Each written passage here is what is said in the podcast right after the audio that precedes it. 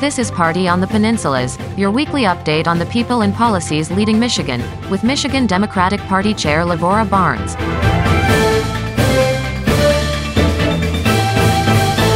Welcome back to Party on the Peninsulas. I'm Lavora Barnes. The word this week futility. As the year comes to a close, the contrast between the Republican run U.S. House of Representatives and the Democratic majority state legislature is stunning. In Washington, Republicans have produced the least productive legislative year since the Great Depression. Republicans took control of the House in 2023. Over the year, they've managed to enact a paltry 23 laws. The all-time record for doing next to nothing was set in 1931 during the Herbert Hoover administration when only 22 were enacted. Congresswoman Debbie Dingell says it best in her latest weekly report to her constituents. Quote, we have become a Congress of too much gotcha and not enough let's solve these problems. Their big accomplishment? They did manage to elect and then fire a Speaker of the House, only to elect an even more extreme radical to replace him. Representative Dingell was right about the gotcha. They have held more than a few committee hearings to create sound bites for Fox News but produce nothing. This week, they launched an impeachment investigation into President Biden with no proof of high crimes and misdemeanors. A fishing expedition ordered by Donald Trump. That is retribution for the two impeachments of Trump. What's missing from this 2023 record of the Republican House? They didn't produce anything to cut costs for families, promote job creation, protect the planet from climate change, protect voting rights, reduce crime rate, pass critically needed funding for Ukraine's war with Russia, or pass funding for increased border security.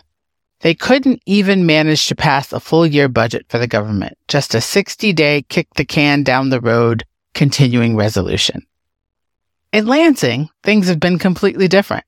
Democrats gained the majority in 2023 and set records for legislative successes including new laws on gun safety, worker rights, green energy, reproductive freedom for women, improving K 12 and higher education, protecting your right to vote, and to have your vote accurately counted.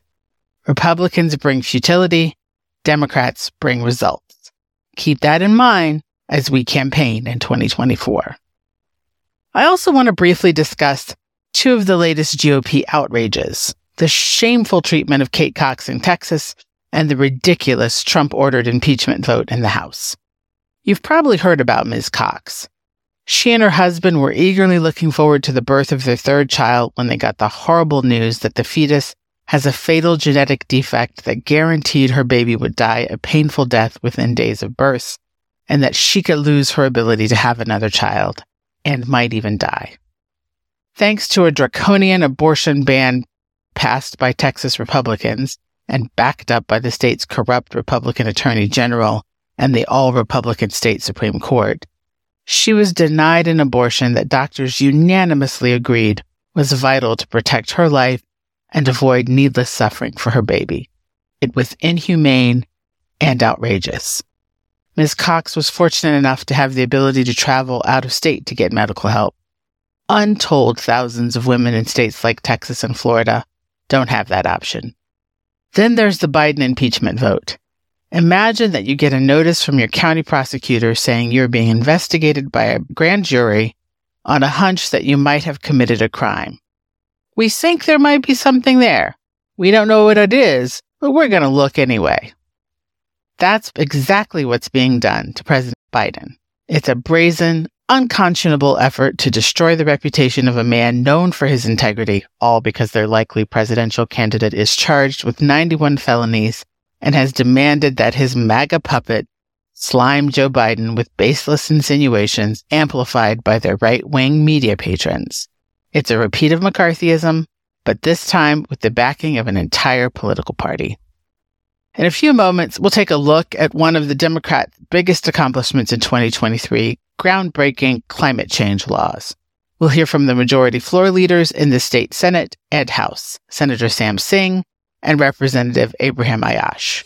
But first, an update on the political and policy news this week that has direct impact on Michigan with MDP's Dorian Tyus. In the news this week, when state lawmakers return to Lansing next month, they may consider capping interest rates charged by payday lending companies who market themselves as providing easy ways to cover unexpected or emergency costs. Interest would be capped at a 36% annual percentage rate. Rates in some cases now can exceed 340%, according to Monique Stanton, president and CEO of the Michigan League for Public Policy. At payday lenders' physical locations, 77% of advertisements target racial minorities, according to an Emory University law study published in 2021. Payday lenders are also disproportionately located in rural or low income areas and their high rates can lead people into perpetual debt despite their marketing. The Michigan Court of Appeals said Thursday it won't stop former President Donald Trump from appearing on the state 2024 Republican primary ballot, turning aside challenges from critics who argued that his role in the 2021 attack on the U.S. Capitol disqualifies him.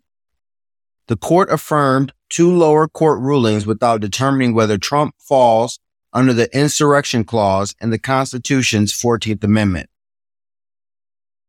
Testifying in court Thursday, top Michigan Republicans linked the organization and execution of a false certificate saying Donald Trump won the state's 2020 presidential election directly to Trump's campaign. The testimony Thursday described campaign staffers as being involved in recruiting attendees and running the meeting of the false electors in Lansing on December 14, 2020. The revelations came on the second day of preliminary examinations for six of the Republican electors as Attorney General Dana Nessel's office pursues criminal forgery charges against those whose names appeared on the false certificate. Donald Trump holds a commanding 50 point lead over Ron DeSantis and Nikki Haley among Republican primary voters in Michigan, most of whom believe Trump's false claims about the 2020 election and say he did nothing wrong in his response, according to the Washington Post Monmouth University poll. The Post Monmouth poll finds 63% of potential Republican primary voters in Michigan support former President Trump for the party's nomination, compared with 13% who support former UN Ambassador Haley and 13% who back DeSantis, Florida's governor. Former New Jersey Governor Chris Christie stands at 5%, with entrepreneur Vivek Ramaswamy has 3% support.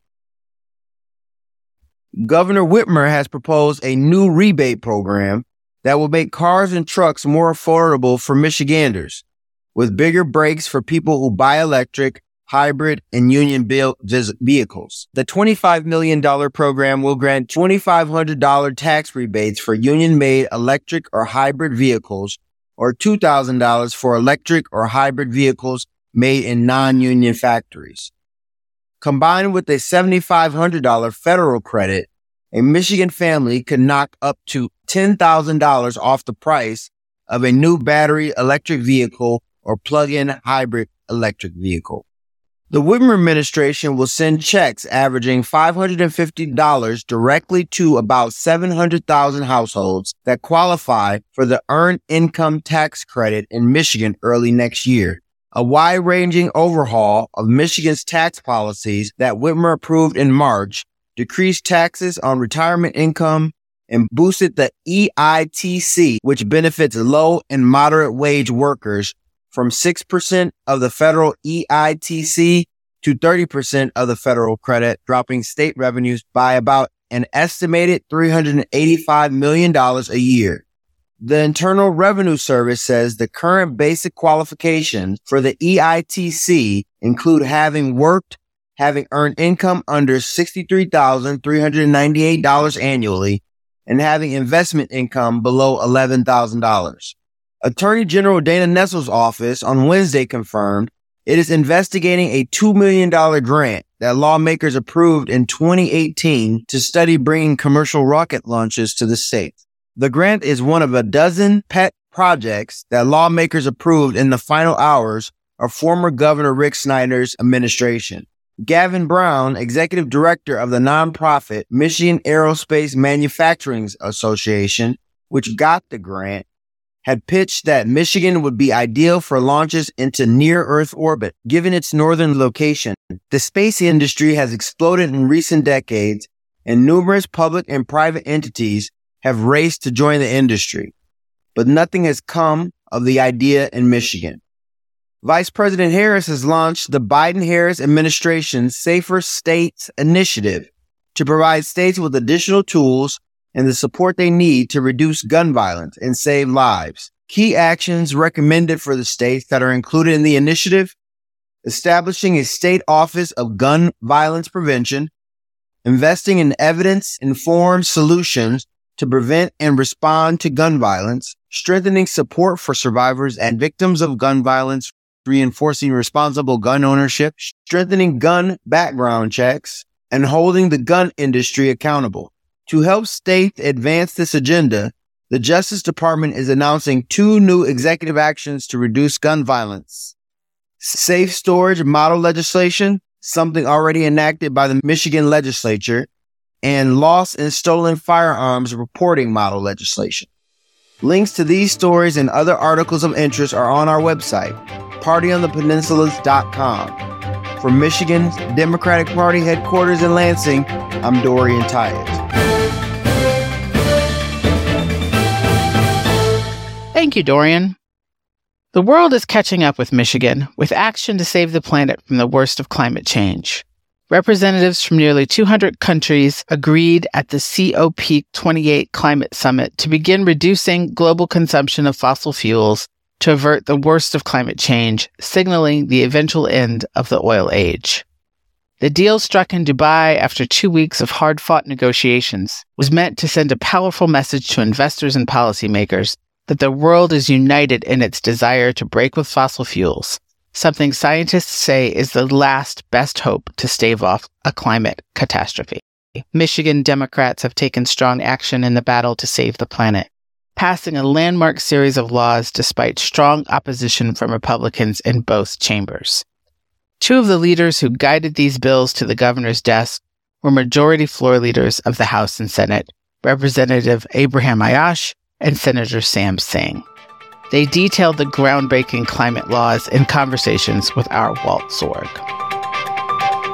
Senator Singh, you and Representative Aiyash and many others spent most of the year working on this legislation that is now law in Michigan. What are the basic elements of it?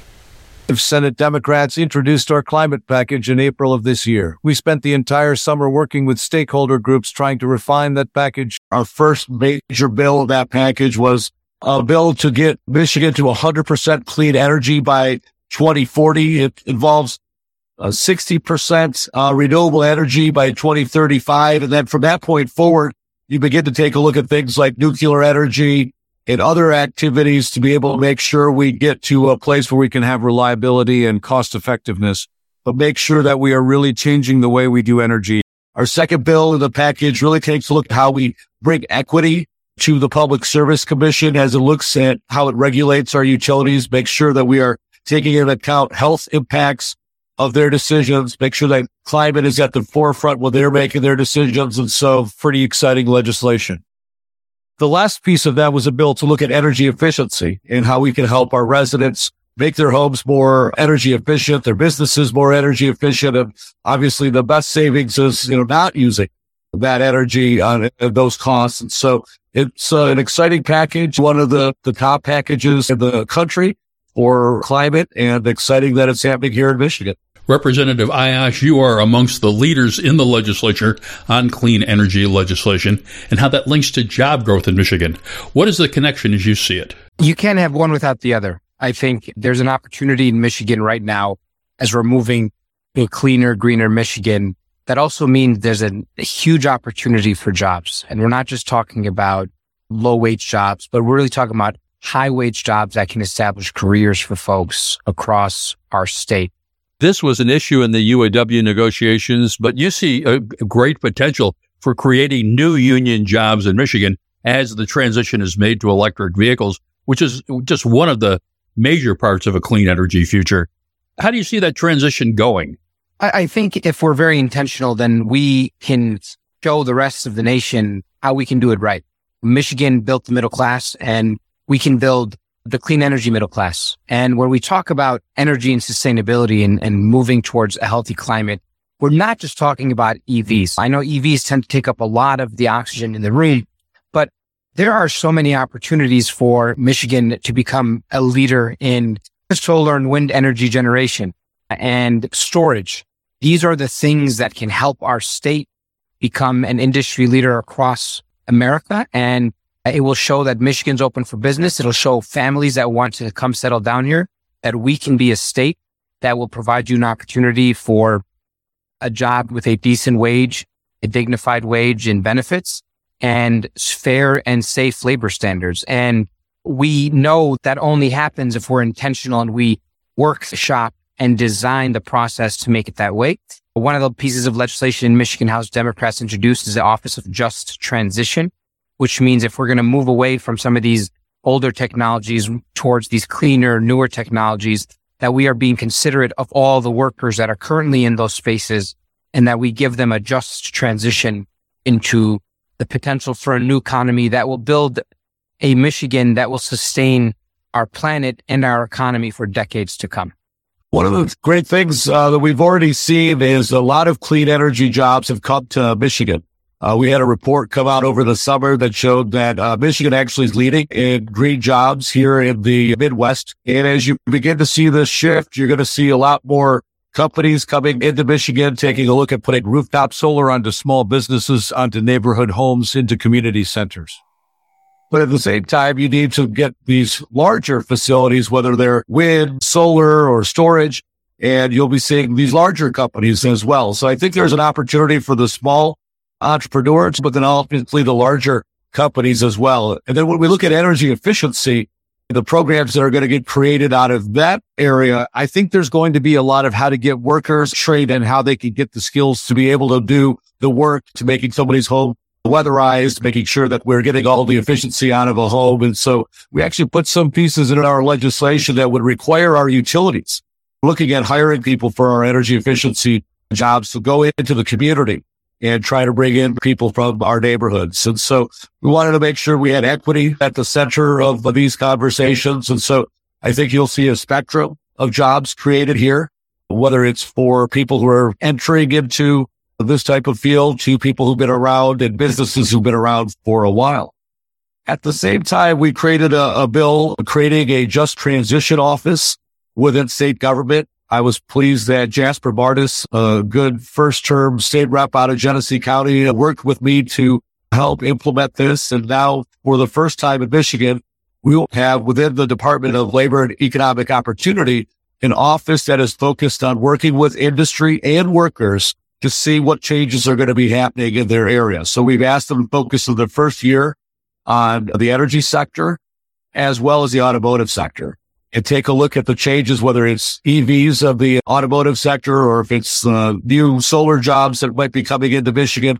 What do we need to do to train our employees to be able to get those jobs? Uh, we have a lot of federal money that comes through the state of Michigan. Now, perhaps we could utilize that in a proactive way, make sure that workers are ready for jobs of, of, the future, but then also helping the businesses if they have to retool themselves as well. And so this is an exciting new part of state government that will be created next year.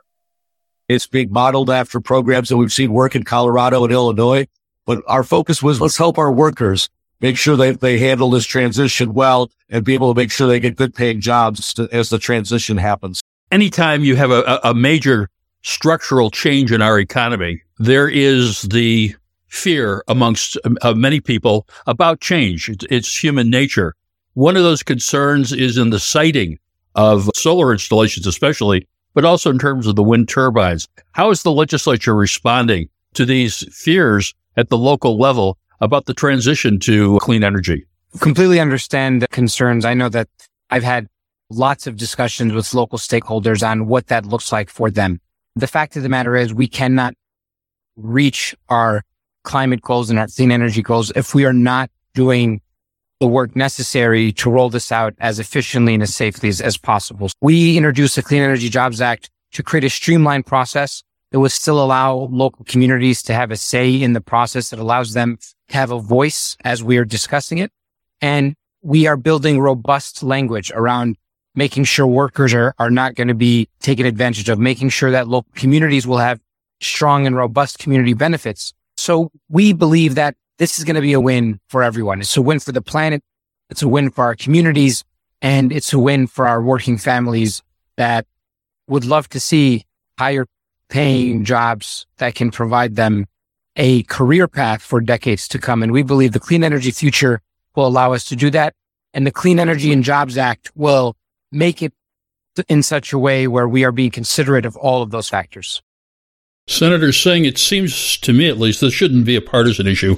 We all live on the same planet. Yet it has become a very divisive issue, with the Republicans fighting you all the way, mostly based on the issue of costs. Yeah, I will say I definitely have heard from our district, and I have a fairly diverse district, right? Climate is an issue that's impacting them, whether it's the farm land in the Clinton Shiawassee County that are going through some extreme weather events, or we're seeing a variety of other topic areas with flooding and so forth. So I do think everyone is taking a look at climate and taking it seriously, at least from a residential perspective. But I do agree with you. The cost is going to be an incredible factor. If you take a look at how much solar has come down in cost over the last 15 years, you take a look at how much storage technology is changing in the last five years, those costs have come down considerably. So it's oftentimes the most efficient and cost effective way of moving energy forward. So for example, just this last summer, DTE had their integrated resource planning settlement, which they said they were going to move up a closure of a coal plant by three years. And by closing that coal plant down three years earlier and then moving towards renewable, they're going to save their customers a hundred million dollars. Again, a hundred million dollars. It is also a unique period of time because of the Biden administration. Uh, I think everyone knows that whether it was part of the Infrastructure Act or the Inflation Reduction Act, there have been programs that have been put forward that will bring dollars and resources to at the state level and the community level for uh, energy infrastructure. And that is going to be very helpful. So there are dollars available right now for our utilities to pull down. And what they can do is put carbon capture onto their natural gas plants that will reduce the uh, carbon intensity there are programs that the state has applied right now. I think they've got an application of close to $400 million that they're applying for that would bring in community solar and rooftop solar with the prime focus of being in low income communities.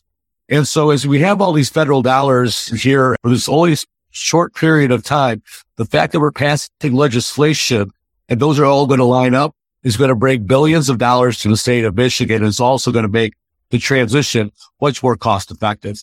One of the arguments that we hear from the top down in the Republican Party, starting with former President Trump, is that the transition to a clean energy environment, especially in the auto industry, is the doom of the auto industry.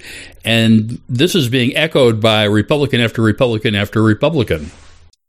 You could have taken the same conversations from 20 years ago and just brought them here. Like nothing has really changed in their rhetoric. And it was surprising because obviously the general public has come a long way. The whole economics of climate has gone in, in a very different way, but they're living in, in the past and they're using scare tactic as talking points versus actually talking about what their residents want, what the residents are demanding. And so I'm not surprised uh, that they're living in the past, but at the same time, if they're going to want to survive, whether it's a party or if they ever want to find control of these chambers again, I think they're going to have to be able to take a real look at themselves and take science technology has moved a long way and your residents and your party, not maybe your party members, but the people who still identify as Republicans have come a long way on this issue, but the elected officials haven't. It seems now that the legislative Republicans are even out of step with their traditional allies, the leadership in the business community. Yeah, there's uh, programs within our utilities, voluntary green programs that most of our Fortune 500 companies are voluntarily moving themselves towards that. And once we get the utilities to move in that direction, those big businesses are trying to find that opportunity because they know their customers want that. They know their board of directors want that. And yeah, the business community has come a long way on those issues as well. And I think when you take a look at what Democrats put forward, these were very pragmatic policies. They will have a significant impact on climate. They will definitely uh, do all the things that we want them to do, but we did it in a way that took a look at Michigan and the unique natures of Michigan. Michigan is a cold state. We have some of these days in our winter that we need to make sure that we have the reliability of our grid. Sometimes wind and solar can't keep up with the amount of intensity we need to keep our homes and our businesses going in the in some of our winter months. And so the policy we put forward were very pragmatic as it became really hard for the Republicans to attack it because we took into consideration some of the most key reliability factors. And so at the end, they just ended up airing their rhetoric, but weren't able to attack any of these issues with actual policy statements. Senate Majority Floor Leader Sam Singh, House Majority Floor Leader Abraham Aiyash, thank you so much for being a part of the podcast. Thank you. Thank you for having me. That's our report for this week. We thank Senator Sam Singh and Representative Abraham Aiyash for their work to advance climate change legislation as Michigan leads the way among states in fighting to save the planet. I'm Lavora Barnes. We'll be back next week with our special guest, Secretary of State Jocelyn Benson. Have a wonderful holiday weekend with your loved ones. Paid for by the Michigan Democratic Party, 606 Townsend, Lansing, Michigan, 48933.